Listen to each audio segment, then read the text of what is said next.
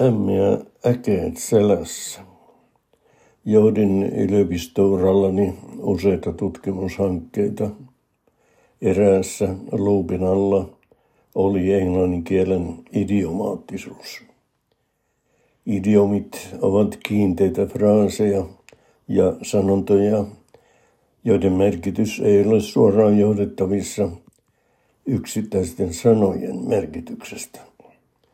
Esimerkiksi idiomilla vetää matto jalkojen alta ei ole mitään tekemistä maton vetämisen kanssa fyysisessä mielessä. Paikallinen lehti sai vihiä hankkeestamme ja sieltä tuli toimittaja haastattelemaan. Hän kuunteli tarkasti, kun kerroin, mistä hankkeessa oli kysymys – ja nyökytteli päätään ymmärtämisen merkiksi.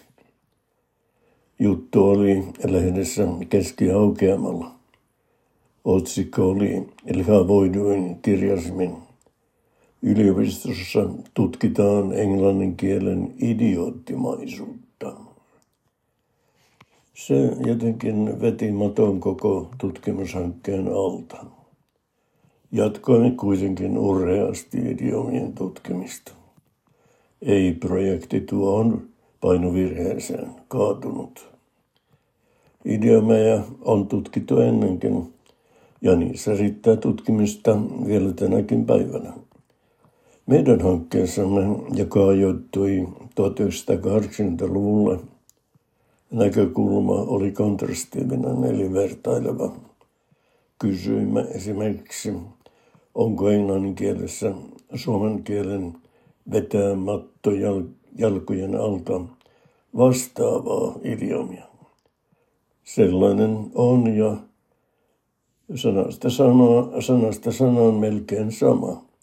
Nimittäin to pull the rug out from under someone. Sama idiomi ja lähes samassa muodossa on myös ruotsin ja saksan kielessä. Idiomi on kansainvälinen. Sen jäljet johtavat syltytehtaalle, joka tässä tapauksessa on antiikin Rooma.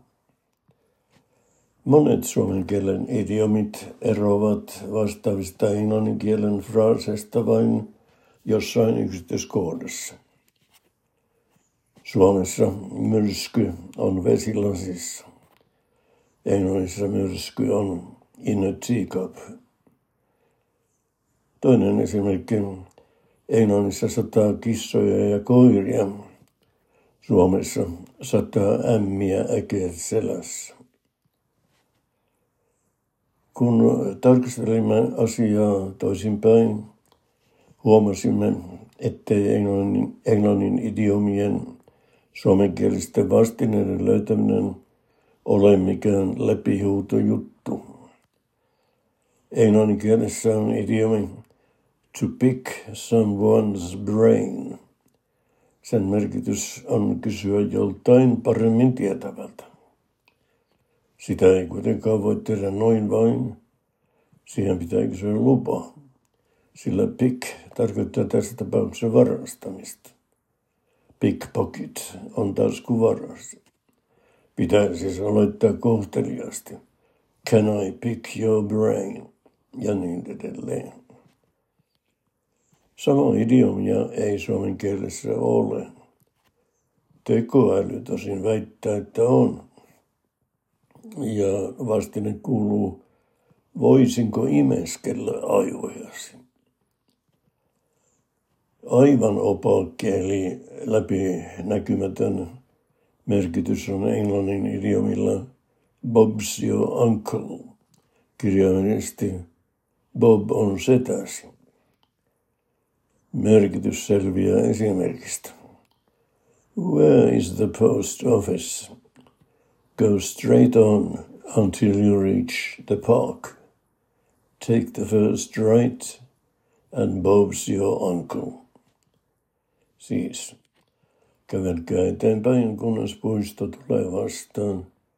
Siitä ensimmäinen katu oikealle ja voilà, se on siinä. Bobs ja Uncle ilmaisee siis, että posti löytyy helposti. Se on a piece of a cake. Projektissa olisi paljonkin kertomista, mutta, mutta se viesi aikaa ja tilaa ja olisi sitä paitsi erittäin ikävystyttävää, joten ainakin tällä kertaa olkoon kaikki tässä. Vielä loppusanoiksi, että kieli on paitsi työkalu, myös leikkikalu ja tärkeä leikkikalu se onkin. Se tuottaa nimittäin uusia tuoreita ilmaisuja, joita tarvitaan sanotun ja kirjoitetun elävöittämiseksi, elävöittämiseksi, siis erilaisiksi mausteiksi. Sillä tavalla syntyy idiomaattista kieltä, eli sellaista kieltä, joka erottaa kielen syntyperäisen käyttäjän kielen oppiasta